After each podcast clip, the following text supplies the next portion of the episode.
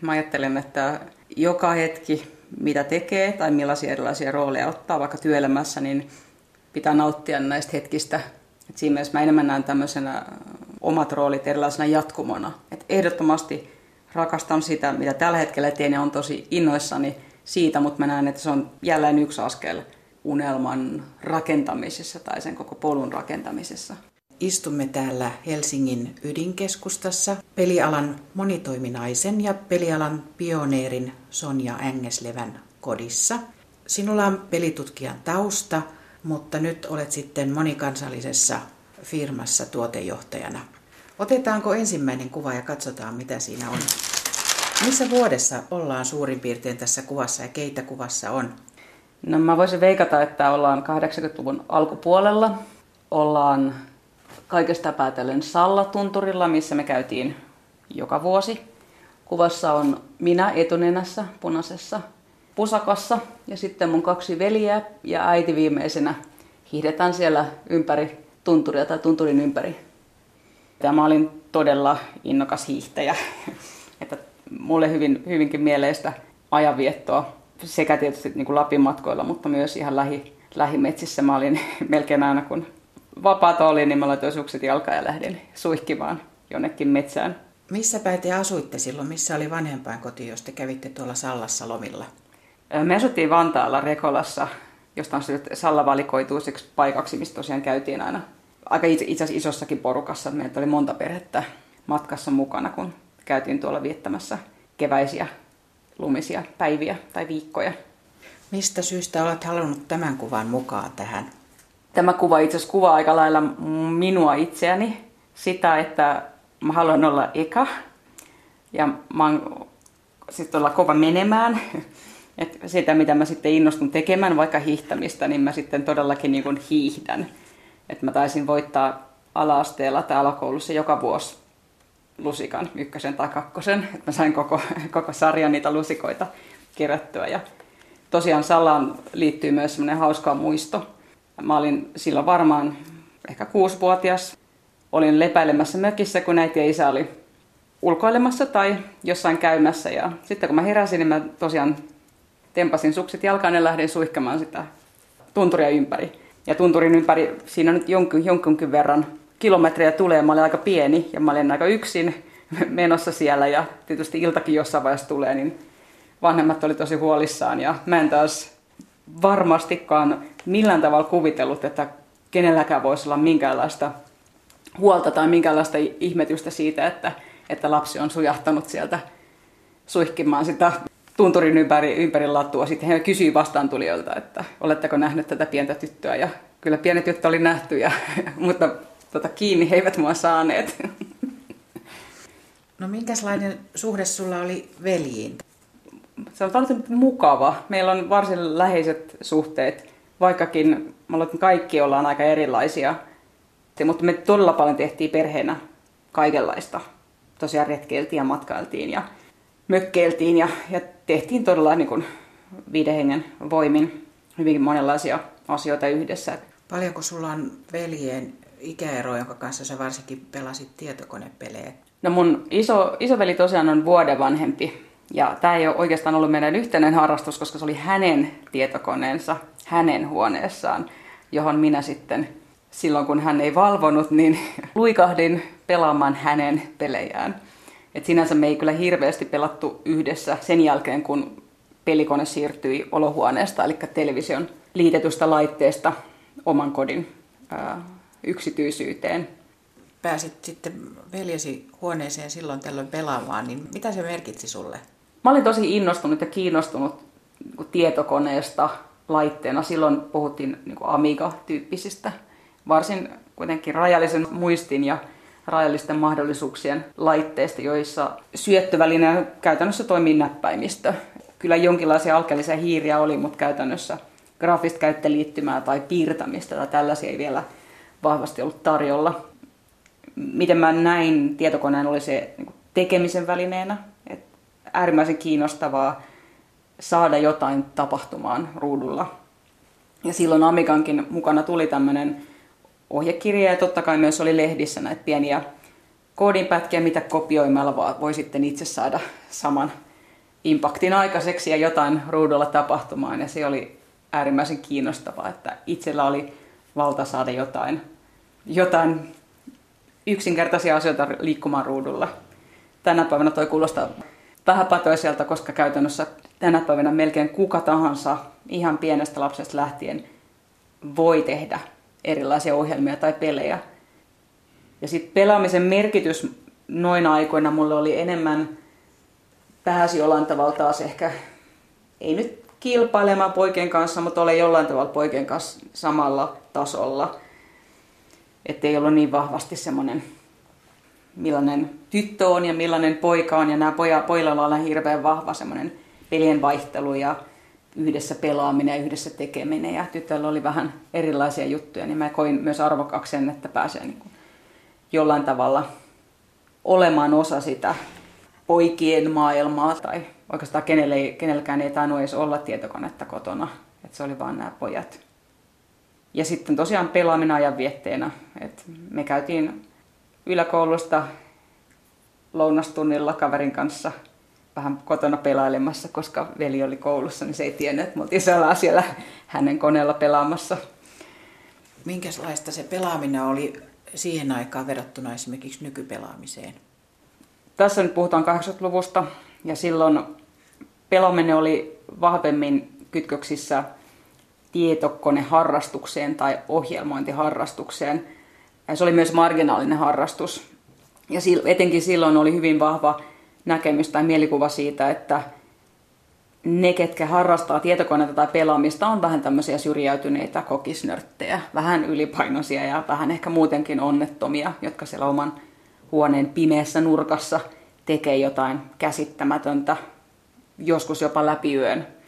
Ja tänä päivänä pelaaminen on varsin normaali, lähes kaikkien nuorten harrastus tai ajanviettotapa tavalla tai toisella että muutos on ollut ihan äärimmäisen iso. Toinen iso muutos on tietysti niin kuin tyttöjen pelaamisessa. Et silloin tytöt ei juurikaan pelanneet. Toki niin kuin perheissä, jos oli vaikka Nintendo-laite, televisio, tai muita televisioon liitettäviä pelilaitteita, niin totta kai niitä pelattiin porukassa. Et siinä ei ollut mitään sukupuolirooleja, mutta tämä tietokone harrastaminen oli vahvemmin poikien harrastus.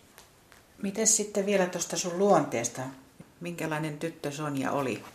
Itse sanoisin, että mä olin tosi semmoinen ponteva, mutta myös hyvin omanlainen ja myös aika kilpailullinen tai kilpailuhaluinen, että, että koin, että mone, monessa asiassa ei välttämättä se, että on, on paras tai voittaa, mutta enemmän semmoinen, että on jonkinlainen vastakkainasettelu tai jonkinlainen tavoitteiden asettelu, mihin pyrkii näin aina kun jälkikäteen katsoo, niin ajattelin, että no, aika monia asioita mä tein hyvin omapäisesti tai kertomatta muille sekä tämä hiihtäminen että sitten myöhemminkin mä osallistuin esimerkiksi erilaisiin kilpailuihin, niin en mä niistä kenellekään kertonut. Minkälaiseen kilpailuun sä esimerkiksi osallistuit? No, tässä mennään vähän eteenpäin tästä kuvasta. Eli teini-ikään, silloin mä osallistuin itse asiassa muutamaankin runokilpailuun tai kirjoituskilpailuun. Ja nämä oli just sellaisia, että mun äiti ja isä huomasi, että mä olin osallistunut kilpailuun, kun mä, mun kuva oli lehdessä. Että he luki lehtiä ja sitten että mitä ihmettä, mitä sä täällä lehdessä? Mä, no, osallistuin kilpailuun ja tulin samalla kuvittaneeksi tämän runokirjan. Ja sitten että mitä ihmettä, että et, etkö voinut sanoa tällaista asiaa, mutta ei se, se ei ollut mulle niin merkityksellistä, että muistuttaa niitä muita ihmisiä, että niin jo, että tulipa tämmöinenkin tehtyä. Että se oli yksi niistä monista asioista, mistä, mistä mä olin todella innostunut sillä hetkellä. Ja mun mielestä oli todella äärimmäisen kiinnostavaa saada jonkunlaista käsitystä vähän tämmöiseen kuitenkin enemmän aikuisten maailmaa siihen, että osallistui jonkun asian tekemiseen. Että se oli ehkä mulle se juttu, että mulla oli äärimmäisen iso merkitys siitä, että, että mä olin jättänyt jäljen tällaiseen muotoon, mikä nyt näissä tapauksissa oli kirja. Minkälainen oppilas olit vielä silloin koulussa? En ollut kauhean puhelias, olin hyvä kirjoittamaan. Olin aika inspiroitunut itse asiassa useammastakin mun opettajasta enemmän niin kuin persoonatasolla, ei sinänsä niin kuin siitä, mitä ne opettaa, vaan niin kuin millä tavalla ne ilmaisee itseään ja millä tavalla ne on suhteessa siihen lapsikatraaseen, joka sitten on oppilaiden roolissa. En ollut mikään äärimmäisen kiinnostunut koulun käynnistä, mutta kävin kyllä koulua, että en myöskään lintsannut. Luin riittävästi, jotta pärjäsin, mutta mulle ei ollut tosiaan koulussa niin tärkeä se, että mikä numero onko 9 vai 8 vai 10 vai 7.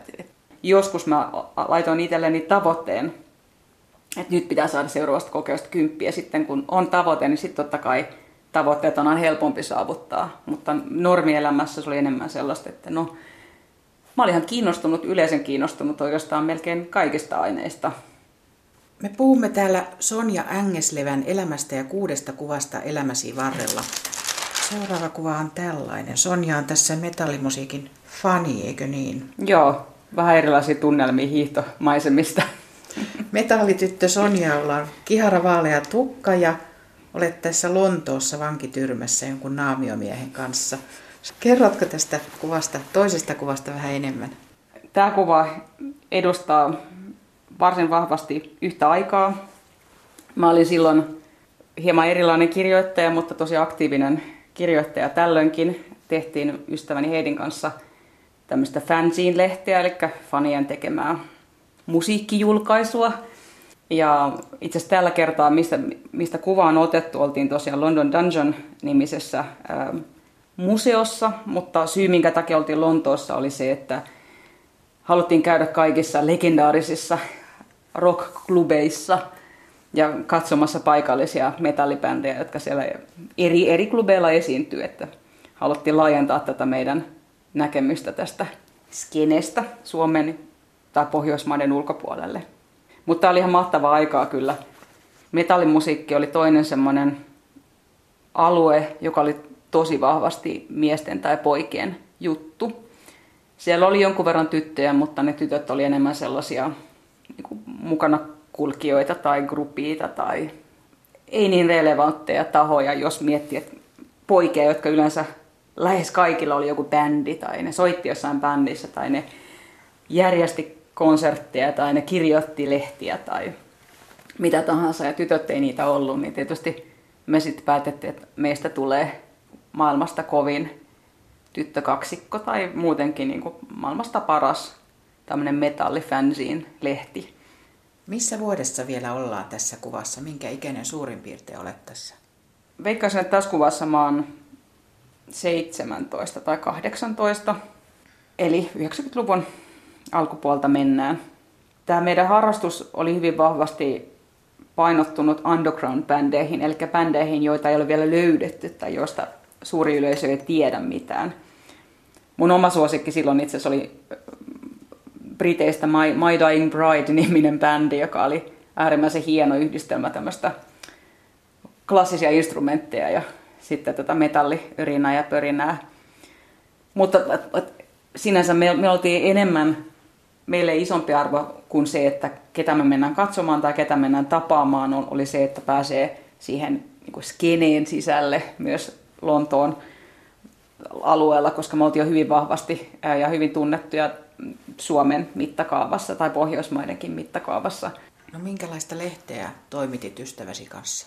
No meillä oli tällainen äh, lehti nimeltään Diarium Autopsia latinan kielellä, suomen kielellä ruumiinavauspöytäkirja. Meillä oli hyvin tärkeää miettiä tämmöinen katuuskottava nimi. Meillä oli useimmissa kymmenissä maissa ympäri maailmaa lukijoita. Et me oltiin oikeasti varsin merkityksellinen toimija. Ja lehti koostui pääosin haastatteluista, eli haastateltiin ympäri maailmaa taas erilaisia metallibändejä. Ja totta kai myös arvosteltiin heidän levyjä tai kasetteja, koska silloin kaikki oli kasetteina, mitä, mitä demoja postitse ympäri maailmaa sitten singahteli paikasta toiseen. Mutta siis hauska tarinaa myös tähän Diarium Autopsian liittyy parin vuoden takaa. Siis lehti tosiaan tuli 90-luvun alussa ja pari vuotta sitten mä sain Facebookin kautta kysymyksen Islannista, että, että mistä saisin ostaa tämän teidän lehtenne. Että mitä ihmettä, että lehteä ei ole julkaistu niin kuin vuosikymmeniin ja silti meillä on vielä ihmisiä, jotka kuumeisesti toivoo, että he saisivat kokoelmiinsa tämän meidän lehden. Totta kai se lämmitti tosi paljon, mä vautsi, että on tullut jotain merkityksellistä tehtyä. Paljonko osasit englantia silloin, kun toimitit tätä lehteä? No mä olin tosi sujuva englanninkielessä, että mä olin opiskellut tätä kaksi vuotta.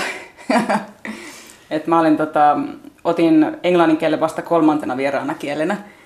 Eli aloitin siinä, olisiko 16, 15-16-vuotiaana, milloin kolmas kieli aloitetaan, niin olin ehkä hieman rajallisen ää, sanaston ja viestinnän ää, tasolla vielä englannin kielessä, mutta, mutta tämä oli ihan äärimmäisen hyvä koulu oppia englannin kieltä.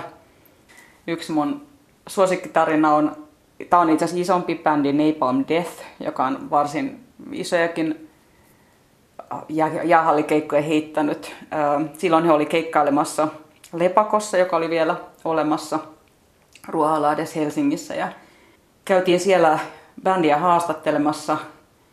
Ja haastattelu oli hieman ongelmallista, koska tämän haastateltavan aksentti oli niin äärimmäisen paksu, hankala, pohjoisenglantilainen, että mä en käytännössä ymmärtänyt juuri mitään siitä, mitä hän vastasi. Mutta meidän avuksi tuli nauhuri, jolle nauhoitimme nämä haastattelut ja sitten kuunneltiin niin moneen kertaan ja ajatuksella ja hiljaa ja nopeasti, ja, jotta ymmärretään, mitä, mitä Herra meille yritti viestiä. Mutta se oli minusta äärimmäisen hyvä englanninkielen kurssi, että oli pakko käyttää kieltä. Mä oltiin tosi usein lepakossa jahtaamassa erilaisia bändiläisiä eri maista, ketkä, ketkä täällä keikoilla kävi. Ja tosi hyvin niitä haastatteluja saatiinkin. Minkälaisia tunteita tuohon metallimusiikkiin liittyy? Ensimmäinen tunnen kuitenkin useamman vuoden tai vuosikymmenen jälkeen on, on semmoinen tosi lämmin yhteisöllisyyden tunne sen porukan kanssa, että, että se oikeasti oli vähän niin kuin itse asiassa myöhemmin sitten peliteollisuus, tämmöinen tosi vahva yhteenkuuluvuuden tunne tai tunne siitä, että ihmiset arvostaa vahvasti toisiaan ja ne on myös hyvin kiinnostunut, mutta, mutta samalla hyvin tavallisia tai omanlaisia henkilöitä tai ihmisiä. Et se ei ollut niinkään paljon esittämistä, vaikka totta kai jonkun verran siihen liittyy tämmöistä ulkoista habitusta tai millä tavalla ollaan. Mutta se oli, se oli ensimmäinen. Toinen oli just se, että tuntui, että kaikilla oli innostus tehdä jotain. Siis toki kuunnella musiikkia, mutta myös tuottaa jotain.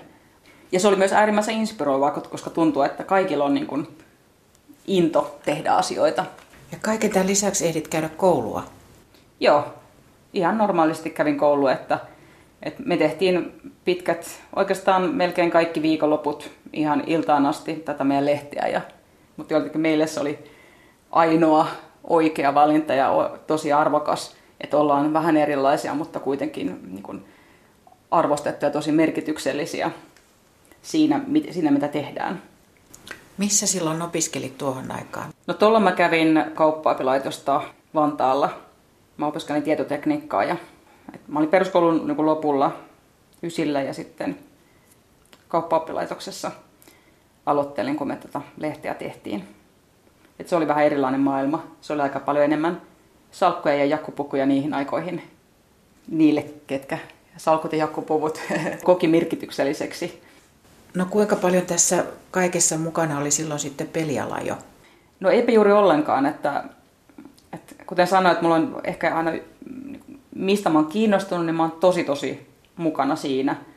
että milloin se oli hiihtämistä ja milloin se oli musatouhuilua, missä oikeasti meni varmasti lähes kaikki vapaa-aika, koska me myös käytiin tosi aktiivisesti keikoilla ja riihimäkeä myöten, että kohtu isolla alueella ja käytiin ulkomailla ja tosiaan kirjoitettiin sitä lehteä ja käytiin kirjeenvaihtoa kymmeneen ihmisten kanssa. Meillä oli elinkautisvankeja USAsta ja vampyyrejä. USA-länsirannikolla oli sellainen vampyyriyhteisö, mikä, kenen kanssa käytiin kirjeenvaihtoa ja mulla oli yksi AIDS-potilas Portugalista, joka oli joka käytti vain punaisia lamppuja hänen kotonaan, että pitää aina miettiä, millä, minkä värisellä kynällä kirjoittaa. Ja oli miehiä, jotka kirjoitti verellä meille kirjeitä ja oli, oli vaikka mitä, että se oli tosi intensiivinen harrastus. En pelannut enkä oikeastaan ehkä niin aikoina juuri käyttänyt tietokonetta paitsi tietysti opiskeluun, koska opiskelin tietotekniikkaa. Näitä Sonja Ängeslevän kuvia voi käydä katsomassa Ylen sivuilla osoitteessa yle.fi kautta kuusi kuvaa. Miksi olet valinnut tämän kuvan mukaan?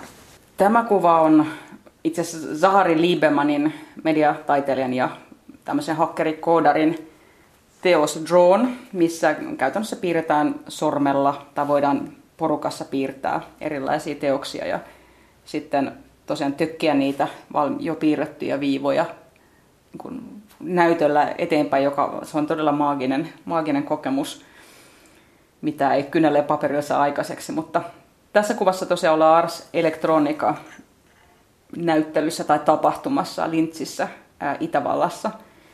Vuosi taitaa olla 96 tai 97. Mä valitsin tämän kuvan sen vuoksi, että näihin aikoihin ja tätä ennen tietysti olin opiskellut jo monta vuotta digitaalista mediaa yliopistossa.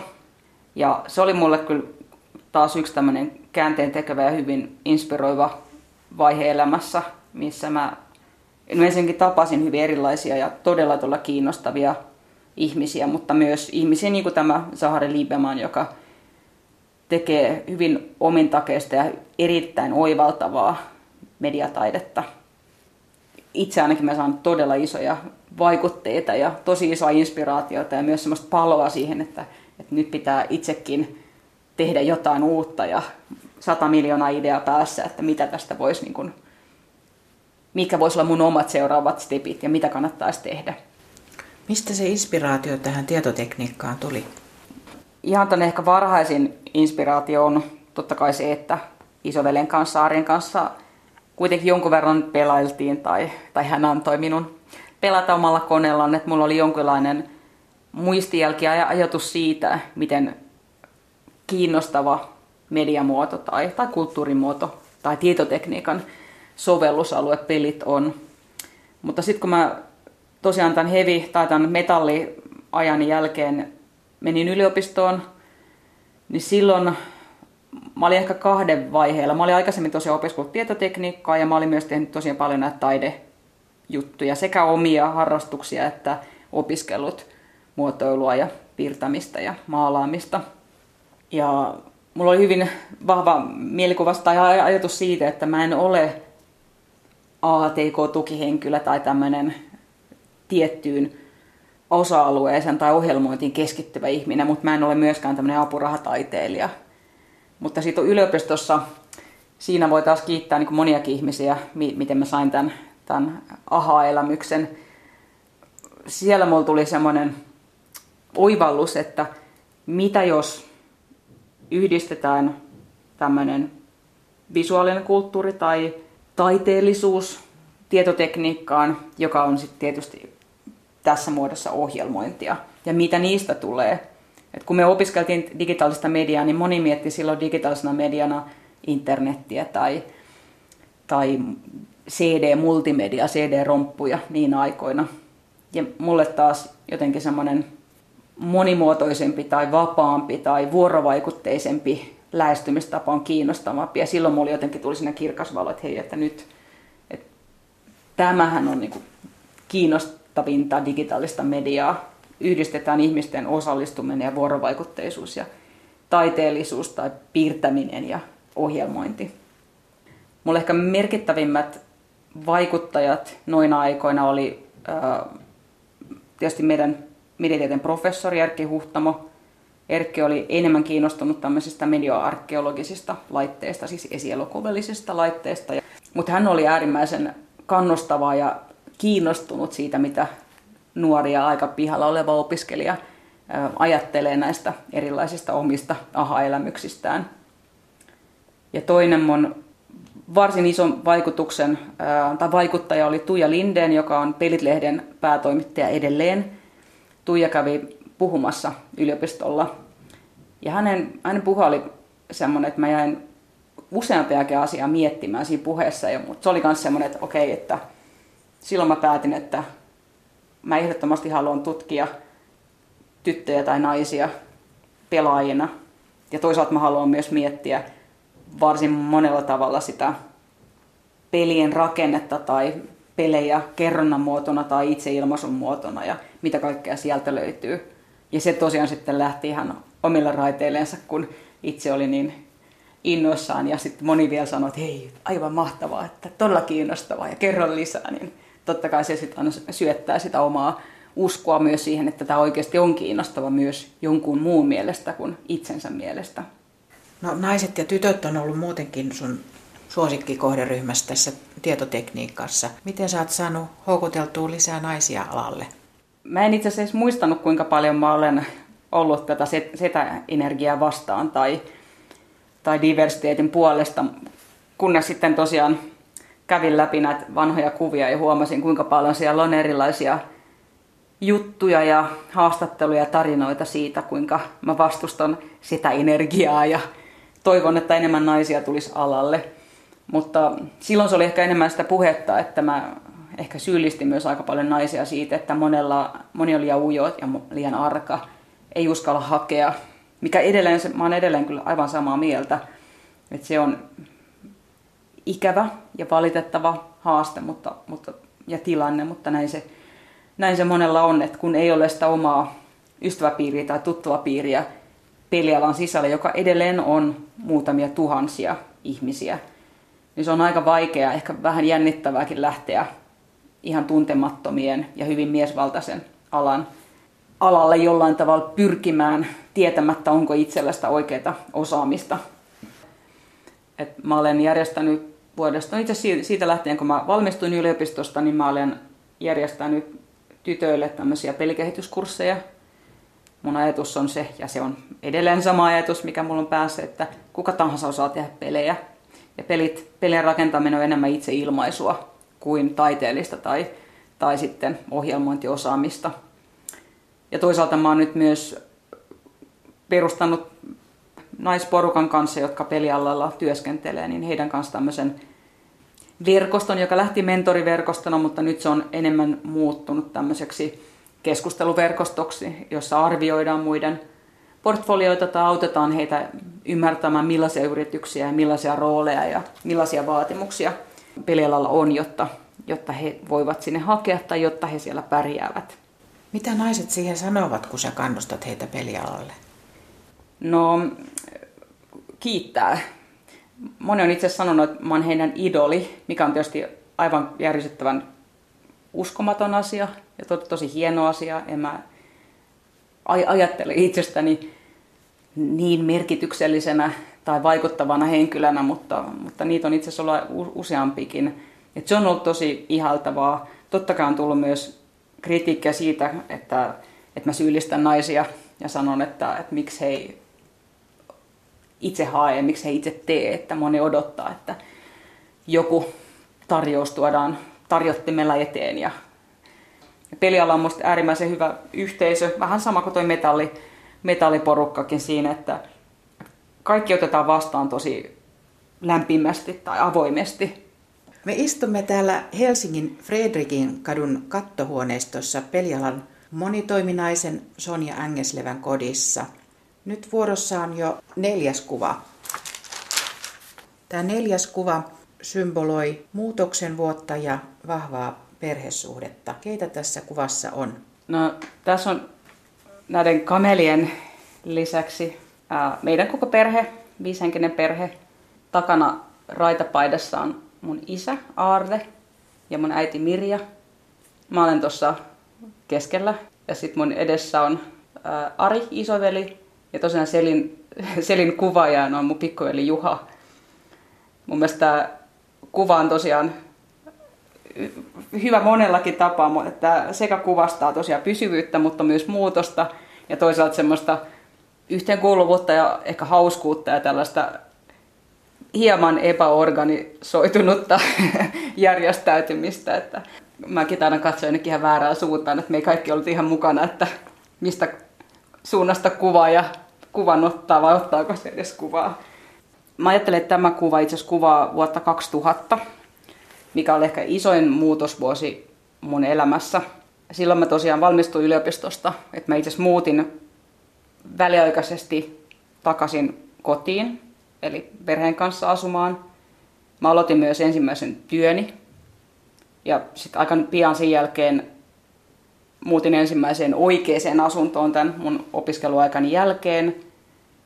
Samana vuonna mä myös menetin mun pikkuveljeni ja isoäitini ja vielä meidän lemmikkikoiran. Ja niin ja julkaisin myös kirjan, mun ensimmäisen kirjan, Mario Sofia, elektronisten pelien kulttuuri. Et äärimmäisen paljon asioita nyt jälkikäteen miettiä, että vaan jotenkin sattuu samaan ajan hetkeen, joka sitten tietysti pysäyttää itsensä miettimään sekä yksilönä että tietysti suhteessa omaan perheeseensä, että myös niin suhteessa työelämään ja tekemiseen. Minkälaisessa tunnelmassa sä olit silloin vuonna 2000? Vuosi 2000 tosiaan oli mun isoin muutosvuosi ja mä en välttämättä hirveästi edes muista koko vuodesta. Mä olin tosiaan näiden yllättävien menetysten vuoksi tosi henkisesti ja fyysisesti, en nyt ehkä huonossa kunnossa, mutta kuitenkin vähän ehkä irti tästä todellisuudesta. Taas kaikki nämä positiiviset asiat, mitä samana vuonna tapahtui, niin ne oli jo aloitettu aikaisempina vuosina tai aikaisempien vuosien aikana. Et tässä vaiheessa oltiin, mä olin viimeistelemässä sitä kirjaa, minkä mä tosiaan se Erkki Huhtamon kanssa tein. Mä olin myös viimeistelemässä mun gradua ja tosiaan alo- aloittanut uutta, uutta työelämää, että siinä oli että sekä tosi vahvoja positiivisia asioita, mitkä vei eteenpäin, mutta totta kai myös semmoisia pysäyttäviä asioita, mitkä ihminen vaan tämmöisenä fyysisenä tai olentona ei pysty helposti sulattamaan tai käsittelemään. Että kyllä aika varmaan puolisen vuotta ainakin meni vähän semmoiseen epämääräisissä tunnelmissa. Mistä silloin valmistuit ja mihin menit töihin? No silloin mä valmistuin Lapin yliopistosta. Mä olin tosiaan opiskellut digitaalista mediaa ja tosi innoissani tein nyt monta vuotta pelien parissa erilaista sekä kehitystyötä että tutkimustyötä.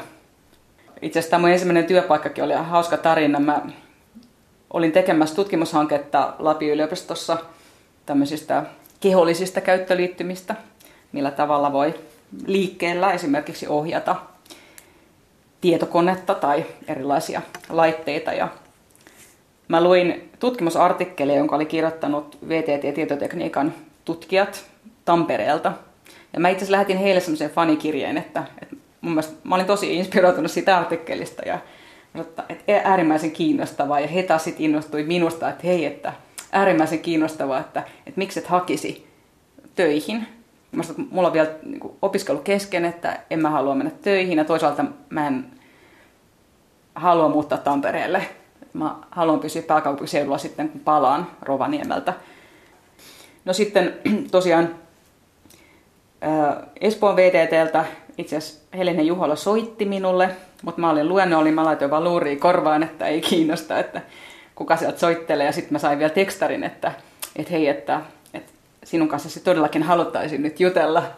Sitten mä, no okei, okay, että kuulostaa kiinnostavalta tosin mä olin äärimmäisen innostunut niistä, niistä heidän tutkimuspapereistaan ja toisaalta mulla oli myös palo siihen tietotekniikan tekemiseen, mutta ei perinteisellä tavalla, vaan niin kuin soveltavalla tavalla ja, ja, ja sillä tavalla, että mä pystyn tuomaan sen oman kulman, joka nyt tietysti tässä vaiheessa oli hyvin vahvasti niin pelimäinen tai erilaisten ehkä kokeellisempien käyttöliittymien vuorovaikutustapojen soveltaminen. Ja he olivat sitä mieltä, että no totta ihmeessä, että tervetuloa. Ja siitä sitten alkoi mun, mun tota, VTTssä tutkijaura, joka oli kanssa äärimmäisen kyllä inspiroivaa, ihan huippu, huipputyyppejä. Puhumme täällä pelialan pioneerin ja pelialan monitoiminaisen Sonja Ängeslevän elämästä ja kuudesta kuvasta. Olet nähnyt tämän Suomen peliteollisuuden ihan kasvun aitiopaikalta. Tällä viidennellä kuvalla me tullaan nyt sitten enemmän nykyhetkeen, eikö niin? No joo, osittain joo lähimenneisyyteen ja nykyhetkeen. Miksi haluaisit juuri tämän kuvan mukaan? Tässä kuvassa toisaalta tästä tulee esiin tunnelma. Me ollaan iloisia ja onnellisia, skoolataan juomien kanssa baarimiljöissä, joka on varsin täynnä. Takana näkyy erilaisia hahmoja. Toisaalta ää, tässä kuvassa mun kanssa on Jari Jaanto tai Jaffa. taas yksi minun ihailema henkilö, joka on myös tämmöinen moottori uudelle ja tosi innostunut ja aktiivinen tekijä. Kertaa vielä kuulijoille, kuka on Jaffa.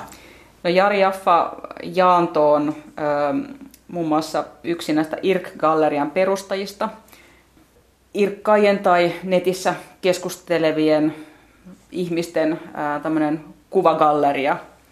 Siitä tuli tosi merkittävä, merkittävä ilmiö omana aikanansa. Ja sen jälkeen tosiaan Jaffa on vaikuttanut monessakin startupissa ja taitaa olla Suomen vai maailman paras koodari ja, ja ties mitä. Että. Mutta tässä tosiaan tilassa tai kuvassa, missä, missä ollaan, niin me ollaan IKDA Finlandin, eli kansainvälisen pelikehittäjäjärjestön tapahtumassa, kuukausitapahtumassa, jota mä vedin kahdeksan vuotta. Me ollaan Kuuba-nimisessä ravintolassa Helsingissä, jota tietysti ei enää tänä päivänä ole olemassakaan.